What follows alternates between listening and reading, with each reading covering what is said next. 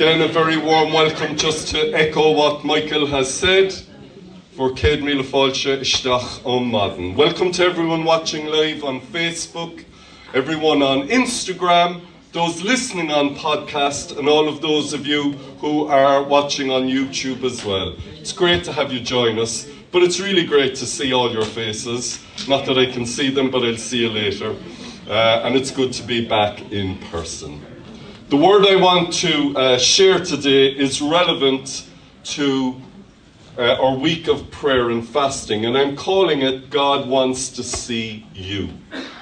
I was playing with my grandchildren yesterday, and I was playing with two, my two older granddaughters, and we were playing, and there's a game we play a lot where we're all lions.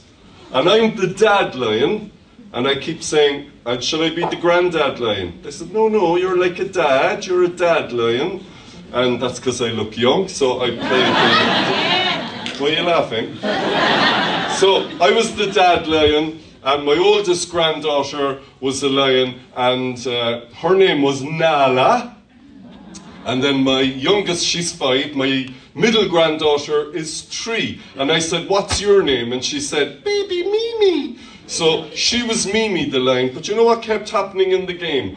They would keep saying, Grandad, do you see me? Do you see me? Are you watching me? See how I'm catching the other lion. See how I'm climbing the tree. Grandad, are you watching? Do you see me? Do you see me? It reminded me of my own childhood, where you'd be looking for attention from your mum or dad. But you know what I remember from my own childhood? I remember when I did something wrong them to see me. In fact, I had a favourite place from about the age of three on. When I did something bold, we used to call it in Cork, I would crawl into my parents' bedroom and hide under their bed.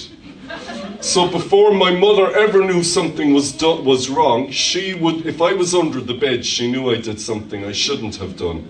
And it's very interesting. Um, she would, if she was angry or cross with me, she'd call me Tomeen. And uh, in Irish, Tomeen means little Tom, little Tom. Whereas if she was showing love, she'd call us, or she'd call me, Macraterine Buchta. Oh, my lovely, poor little crater, come and let me give you a hug. So when I was in the wrong, I would hide. But other than that, I'm sure, like you, I wanted my parents to see me my grandkids want me to see them. And I want to ask you the question, or maybe put the question to you do you think God wants to see you? Yes. There was a couple of yeses. Yes. One person said amen. Would everyone say amen? Amen. Let me promise you this God does want to see you. He really wants to see you, and He wants to see me. So, brothers and sisters, when God sees us, when He sees you, He hears you.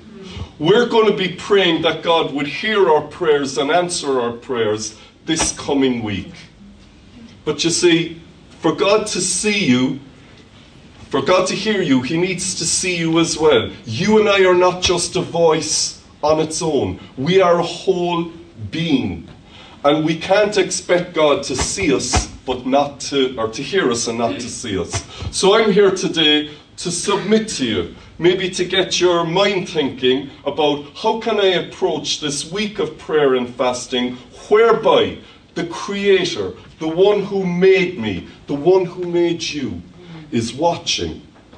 Not in an I spy way, not in a way to catch you out, but in a way to fully embrace where you're at to help you and me move forward in our faith. Amen? Amen. And to grow stronger and to grow more courageous because the world is full of fear fear of the unknown, fear of them, fear of someone who's different from us, fear of the future, fear of the past, fear of the nightmare. People and the world are full of fear, and you know what? In my experience, it creeps into the church. It creeps into our lives. Praise God, we have an advantage but we need to recognize that sometimes what's going on around us and in the media can creep in and impact us as well. So I'm here today to hopefully challenge you with a bit of courage. So I'm going to look at something a little unusual today. I'm going to look at what is it that God sees when He looks at us. And I'm going to look at some examples in the Bible. I'm going to tell you straight up what I want to talk about. I'm going to be looking at those of us who wear fig leaves, those of us who wear animal skins, and then those of us who have the glory of God, and that's what God sees. Guess which one I think is best. So, fig leaves is something that uh, perhaps most of us know. If English isn't your first language, in the English language, we use the term fig leaf an awful lot as an excuse, as something we hide behind. So, I'm going to go right to the beginning and just look at the example of the fig leaf. But I'm going to pray that God would bless the word to our souls, to our minds and into our futures. Amen. Are you up for praying with that? Yes. Would you stand with me? Let's just pray together before we look at God's eternal word, the Bible. Can I ask you to do something for me? Would you put one hand on your head and another hand on your heart? We pray, God, that your word would not return void. Yes, we pray, Lord, that it would impact our thinking. Who'll say amen? amen? Lord, as we process it intellectually, I pray your word, not my ideas, your word, would impact our thought patterns. Amen. And I pray, Lord, that as that happens, into our heart, Lord, just not just emotionally, but deeply spiritually. Amen. Your Holy Spirit would impact our whole being. Amen. Help us, Lord, to be more transformed and more like you as we look at your word in Jesus' mighty name. Amen. Amen. Amen. Thank you, brothers. Thank you, sisters. Let's take a seat. Last week, Michael was preaching and he ended on the book of Genesis. And it's very interesting, we didn't uh, collaborate on it, but where Michael ended in the book of Genesis, I was actually starting. So I was going to bounce off where he finished. You'd swear we had it all organized, but you know what? Sometimes the Holy Spirit comes in, doesn't he? And he just organizes it. Um, so that's where I'm going. So I'm going to look at Genesis 3. Let's just look at a few verses in Genesis 3. We're told that Eve ate some of the forbidden fruit and she also gave some to Adam to eat. Their eyes were opened, and they knew they were naked. So they made fig leaves into loincloths. But when they heard God nearby, walking in the garden, they hid themselves. But the Lord called out, Adam, where are you? Adam replied, I heard you, but I was afraid. I was ashamed because I was naked, and so I hid. If you're listening on podcast, you can read that in Genesis 3 6 to 10. If you want to get the full import of what we're looking at today, read the whole chapter of Genesis chapter 3. It's a powerful chapter, and the whole of Genesis is full of so much symbolism as well as reality and history. It's powerful. But let's look at these few verses for the time that we have today. So, most of you know about the forbidden fruit and how mankind, our ancestors, the prototype human beings, rebelled against God. It's called the fall. And when the fall happened, everything changed. We're told in verse 7 that Adam and Eve, knowing they were naked, they made fig leaves into loincloths, and when they heard God nearby, they hid themselves. Now, a loincloth is something you cover your middle with. So, this was their initial response to get something in the garden and try and cover up. Now, in English parlance, we use the term fig leaf all the time. It means, as I said, an excuse. I can remember the first time I heard the expression, I was eight or nine. I was in third or fourth class in Greenmount School over the road here. And I remember a boy in the class um, was always in late, but every morning he had a fantastic excuse. He had incredible excuses. Our teacher at the time I was educated by the Presentation Brothers, like monks, I guess, if you will, but we had a lovely, patient, kindly, I would say godly, uh, older man called Brother Justinian. And he had great patience with us, and he always went the extra mile with us. But I remember Brother Justinian asking this guy, his name was Barry, and he'd say, Why are you late this morning? And Barry would say, The red car broke down. So keep going. And then that was Monday. And then on Tuesday, we're all in school. It's nine o'clock, and about quarter past nine, half past nine, in would walk Barry. And Brother Justinian would say, Why are you late today, Barry? The yellow car broke down. Because as you know, back then, we all had numerous cars in our families with yellow, red, green, blue, purple. And then I remember the best one of all was he came in one day and Brother Justinian said, Why are you late today, Barry? What patience the man had. And Barry said, uh, My dad was driving us to school and he realised he forgot the keys of the car, so he had to go back. so all of the class got up and prayed with him because it was such a terrible. But I do remember Brother Justinian turning to him and he said, Oh, what a fig leaf. What a fig leaf of an excuse. And that was the first time I heard the word. And as I was preparing this word, I kept thinking of poor old brother Justinian and the fig leaf with little Barry and all his excuses. But you know what? I've borrowed a few fig leaves in my time. Yeah. How about you? Yeah. Mm-hmm. Denise, why are you smiling so much? We've all borrowed the old fig leaf every now and again. And you know what? I don't think anyone ever believes a fig leaf, do they? We might be polite.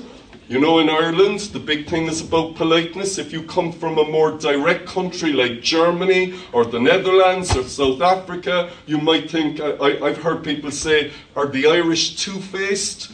We're not really, but I suppose we are, but we're not really. We just hate to show offense. So you will dance the dance of politeness and you will do anything but cause the other person any embarrassment. And so we never actually say it directly. So if someone gives us a fig leaf, we just kind of pretend it's a fig leaf. But guess what? The emperor has no clothes. But we're not going to say it. It's something in the Irish culture.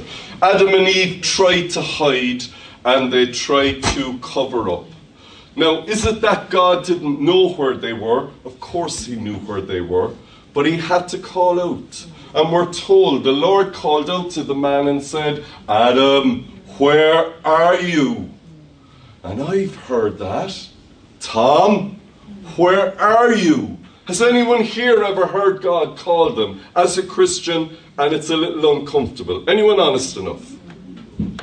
John, good man, where are you? Anyone else? Eleanor, where are you? We know what it feels like. It's kind of like we often say, I love to hear the voice of the Lord. Sometimes we don't. Sometimes it's uncomfortable. I don't think Adam went, Yay, here I am. Of course he didn't. Why? He was afraid. Fear, shame. Like me as a little child, hiding under my parents' bed, I took the biscuits out of the biscuit tin, or I broke the glass, or I whatever I did. I would hide, and that's what was happening. But you know what? He is the God of outreach. The God we worship, the God we love, is the God who goes after us, not to catch us and punish us, he comes after us because He loves us. If you think God has abandoned you, I promise you, He has not. Because the God of the Bible and the God I know doesn't abandon us, mm-hmm. we abandon Him. Mm-hmm. If you hear his voice today, answer him. Don't be afraid. Don't give him a fig leaf. Just come as you are. Come as you are. Adam did answer, but he confessed straight away. He said, I heard you, but I was afraid and ashamed. I was naked, so I hid. If you're afraid today, I was talking to someone a while back and they said, I came in here for the first time. They'd never been to anything like this before. And they said, I was frightened. And I can remember feeling that the first time I went to a Christian meeting because I thought Christianity was boring. It was like. Uh,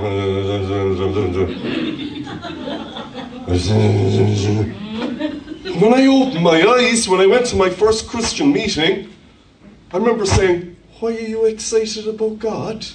I remember the guy said to me, Because he's alive. Hallelujah. Amen. It's so hard not to get excited about the God who's not only alive, but who changes lives. Yes. Amen. Can I put it out there today? If you've never experienced that, before we're done with the word today, maybe in about a quarter of an hour, we're going to pray that you will experience the God who calls your name, who reaches out, and you can come as you are. And you know what the best news of all is? We come as we are, but then God does a wonderful work of transformation. Hallelujah. So we're going to give it the opportunity to do that in a moment. Adam was afraid. Adam was ashamed. We've all been there. He knew he was naked and he hid. And if you read into the full narrative of Genesis chapter 3, you can see God challenging Adam, saying, How do you know you're naked? And you can read the whole nuance of it. But let me, for the sake of time, move on. We're told in verse 21 the Lord made skin coverings as clothing for Adam and his wife. And then Adam and his wife had to leave Eden, and perfection ended. That was the end of perfection.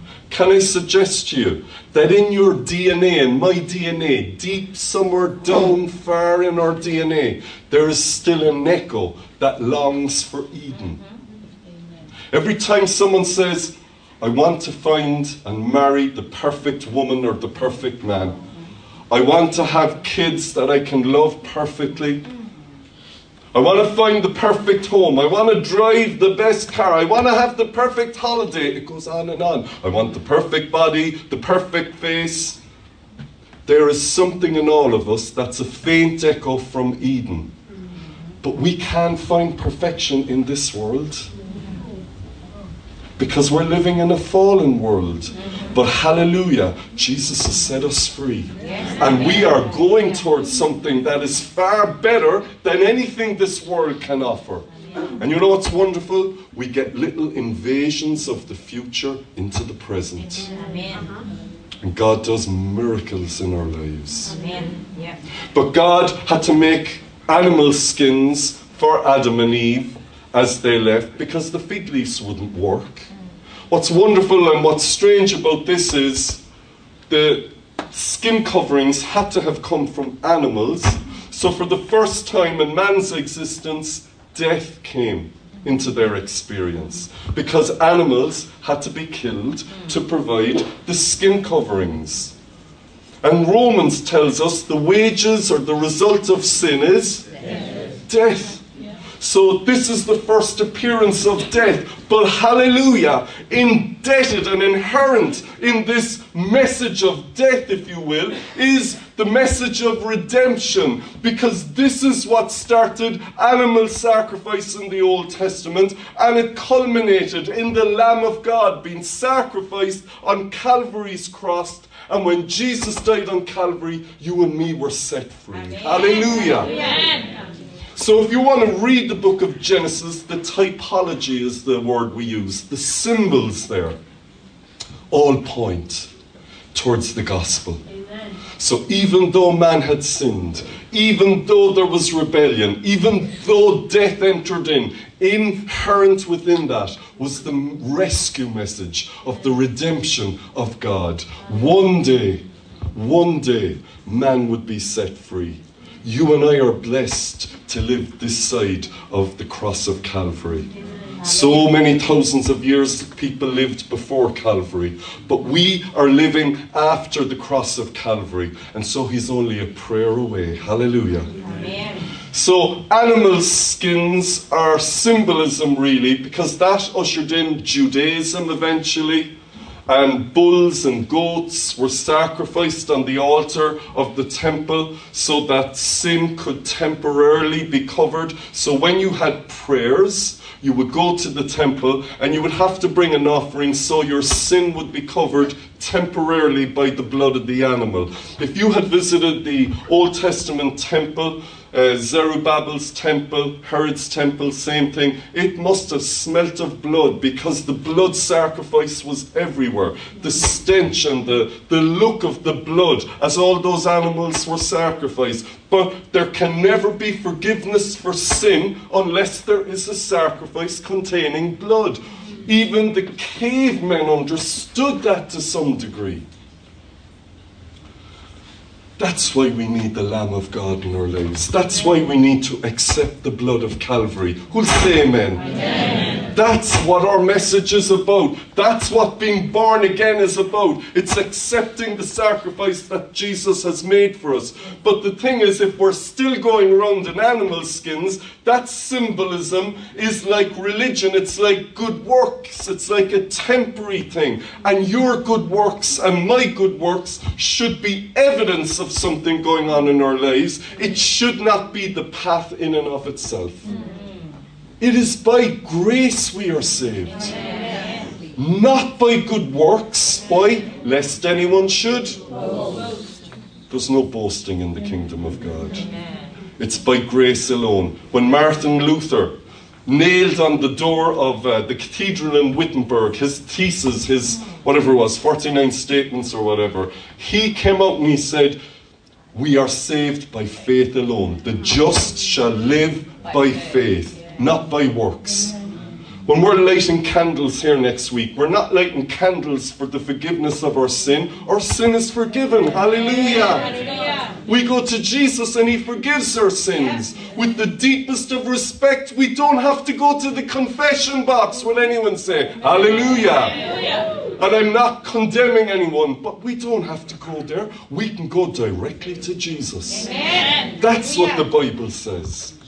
That's what the Bible says. So the animal skins are when you and me, fig leaves are excuses. Animal skins is we become a bit self-righteous. Oh, I'm doing all of this. You see, faith, um, prayer and fasting, it's a good thing to do, but don't get into the I'm really helping God out here. No, you're not. No, you're not. No, I'm not. It's not our good works. It's not a religious, a religiosity thing. It's a faith thing. So we don't need animal coverings or skins to be right with God. When God looks at you, He doesn't need to see fig leaves. He doesn't need to see an animal skin. He doesn't need to see excuses. He doesn't need to see religiosity. What does He need to see? We need to walk with the glory of God, and it comes from the blood of Jesus. You see, most Christian Bible scholars, theologians, a lot of pastors, Christians, and I'm one of them, believe that Adam and Eve weren't just walking around the place with no clothes on in the garden, but they were actually like balls of light. They were reflecting the glory of God. They had communion with the living God. And so the glory of, the, of God was shining on them, and they were shining from that. So there was something more going on. And while the book of Genesis doesn't say that directly, the rest of the Bible clearly points that when human beings are close to God, something of the glory of God rubs off on them. Let me give you a couple of what are many hundreds of examples. Let's look at Moses in the Old Testament. We're told Moses spoke with God face to face. So Moses' face shone after he spoke with God. Exodus 33:11, Exodus 34:30. If you know the account there, Moses was going up to Sinai. It was the time of the Ten Commandments and that. But it says when Moses spoke with God face to face, his face began to shine. And when he would come down from the mountain, the Israelites got afraid. They got uncomfortable. You see, the people of the world who don't really know anything spiritual get uncomfortable about anything supernatural. And so Moses had to wear a mask, a veil over his face. Now, we had two years where we had to wear face masks. But Moses was on a different level. He had to put on a veil to cover the glory because such was his face was shining from the presence of God. That was Moses in the Old Testament. Look at it happening in the New Testament. Matthew 17 2, we told Moses and Elijah appeared on the mountain of transfiguration. Jesus spoke with them, and the scripture records that Jesus was transfigured before Peter, James, and John, who were there with him, his face shone like the sun, and his garments became white as light. It's impossible to be in communion with God and it doesn't change you. In fact, in the Bible, we see it even has a physical outworking in us. And I honestly believe sometimes you can see a glow in people's faces because they love God and they know God loves them and they're on a deep level with God. Equally, you can see in some people's faces a darkness and there's no joy, zero peace. They can't even look you in the eye. It's like there's a darkness over them. And you know what? The God of the Bible wants to deliver everyone from darkness into light. Amen? And I will go further, even into glory. Amen. Look at what 2 Corinthians 4:18 says, talking to Christians, while we with unveiled faces referring back to Moses reflect the glory of the Lord, being transformed from glory unto glory, which comes from God who is spirit. Hallelujah. That's your future. Amen. And you know what? It can even become more and more your present and my present. The closer we get to Him, the more the glory of God breaks out in our lives. You see, if we're right with God, let's just take peace. The fruit of the Spirit, love, joy, peace. Just take the first three. If we're really right with God and we're close to Him, every room we go into, we're going to bring, what are we going to bring with us? Love, joy, peace. Now, I don't know about you. Maybe you want to hang out with a cranky person who's always causing trouble. But I want to hang out with the people who've got love, joy, peace. Imagine you go into work and everyone hates the boss, but you bring love, joy, and peace with you. Hallelujah. Amen. You go into school, in your family, in their, your house share, whatever it is. We bring atmosphere with us. That's why the Bible calls us ambassadors. I met an ambassador once, an Irish ambassador in the Czech Republic. It was uh, purely by chance, but I was at a Christian thing in Prague, in the Czech Republic. We went to a restaurant, and it happened that the Irish ambassador was there. Now, when I say I met him, he didn't go, Hiya, Tom, how are you? I mean, it wasn't like that. It was just, I heard him over there. I said, You're the Irish ambassador. And he said, Yeah. And I said, I'm from Ireland. He went, Great, really, you know. but you and I are ambassadors for who? Christ. We're ambassadors for Christ. So we bring love, joy, peace with us. So every time you act like the Irish ambassador to the Czech Republic in the year 2002, if you're watching on Facebook, I hope you're ashamed of yourself. Don't snap at a person. You know, I did it a couple of years ago. We were parking our cars in our car park here, and uh, this guy just parked his car and blocked the gate. And there's a big sign up there no parking, uh, whatever it is, emergency exit 24 hours. He parks his car and he was going out. And we were all stuck inside and we were waiting, I don't know, about 40 minutes. And he came and I said, Can you not read the sign? Ah, he says, I wasn't gone that long. And I said, I'm here 40 minutes. He said, Here, I'd say you're grand. I told him what I wanted to do with him. I'm a pastor of a Christian church, and I was right outside the church, and I wasn't a good ambassador. And Denise didn't talk to me for about a year after that. Be a good ambassador, even when wrong is done to you. Can I get an amen? Amen. Have the right attitude. Love, joy, peace doesn't mean you're a fool, doesn't mean you're a doormat. But you know what? We see the bigger picture. Yes. Why didn't I see that guy's salvation? Instead of seeing him as a problem, I should have seen him in a different light. I'm preaching to myself. But we are being transformed from glory unto glory. So, how God sees us is how God will hear us. It tells us in Revelation 9 7 about the future. A great multitude, this is the marriage feast of the Lamb. Every tribe, every tongue stood before the Lamb, clothed in white robes. I love this verse. Every tribe, what tribe are you from? Every tongue. That means not just English speakers, it means the French speakers, the German speakers, the Irish speakers, the Welsh speakers, the Filipino speakers, the Afrikaans speakers, the Yoruba speakers, the German speakers, maybe not the German. The, uh, it means every tribe, every language group. But you know what? We're all going to be one, even as we already are one because we'll be clothed in white. What does that mean? The glory of God is evident in our lives. Amen. This is God's will for us. This is the future. Is it really important, you might ask? Well, why did Jesus give us that very interesting parable about the great wedding feast. You can read about it in Matthew 22, but this verse is so interesting. When the king noticed a wedding guest not wearing the proper clothes, he had him thrown out into the outer darkness. You keep reading it, it's all really eternal stuff where there's weeping and gnashing of teeth.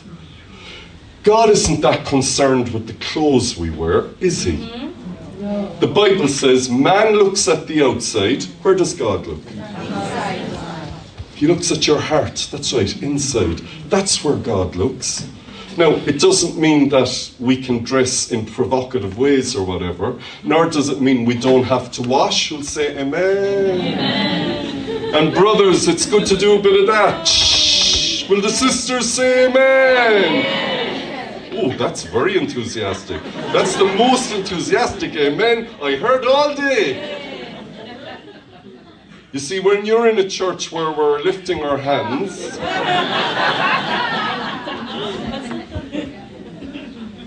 this was a wedding feast. The king is representative of God, and God is concerned with how he sees you. And so, if God sees you with a fig leaf, or if God sees you with an animal skin, it's not good enough. He wants to see you with the glory of God. How do we get the glory of God? It begins by being covered by the blood of Jesus Christ, by inviting Him into your life. And then, as we work out our salvation, as the Bible says, with fear and trembling. Oh, I don't like that verse. Well, you know what? You can't cherry pick the Bible, can you? Who'll say amen? amen. But that's good. It's a good fear. It's awe. That's what it means. It's having an awesome respect for God. We work out our salvation, we get close to God, and you know what? The glory of God shines upon us. Hallelujah. Amen. Time is against me. Let me give you an example. Fig leaves, what can that be? Let's take an example of the fig leaf of fear. Low confidence, low self esteem. Honestly, I am shocked and amazed at the number of people, not just that I meet here, but that I meet everywhere, who really have a low self esteem.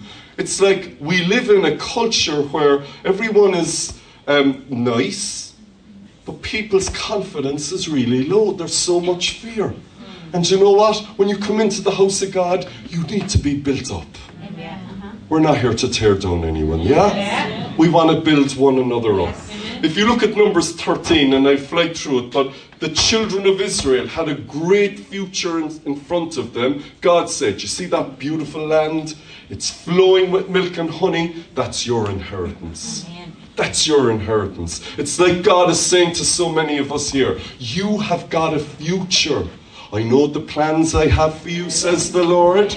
And Jeremiah, plans to prosper you and not to harm you, plans to give you hope and a future. That's the kind of promise God was giving to the children of Israel. But he sent, or they sent in 12 guys to just check out the land, to spy it out. And 10 of them said this. 10 of the spies in Numbers 13 33 said, We can't fight those people, the people in the land. They're like giants, and we're like little grasshoppers. You see how they thought of themselves? You see how their low self esteem and their fear kicked in? They still had the slave mentality of Egypt. And sometimes we come out of a slave like background in our backgrounds a background of abuse, a background of addiction, a background of a cruel parent, or a terrible education, or a background of self harming, or a background of whatever. But we bring it with us, and you know what? We need to leave it go. Because they kept saying, We're like little grasshoppers. And you know what I'm here today to say to you? No, you are not. You are a daughter or a son of the king. We'll say hallelujah. That's your inheritance if you love God. And if you don't know the Lord, you can know him before the day is out. Uh, but there were two spies, and the Bible said they had a different spirit. Caleb and Joshua. And Caleb were told, silence the people. They were all crying. They had no confidence. He silenced them and said, We should go up and take possession of the land, for we can certainly do it. When is the last time you said to someone, You can do it? You can do it. I haven't a hope of passing that exam. Yes, you can.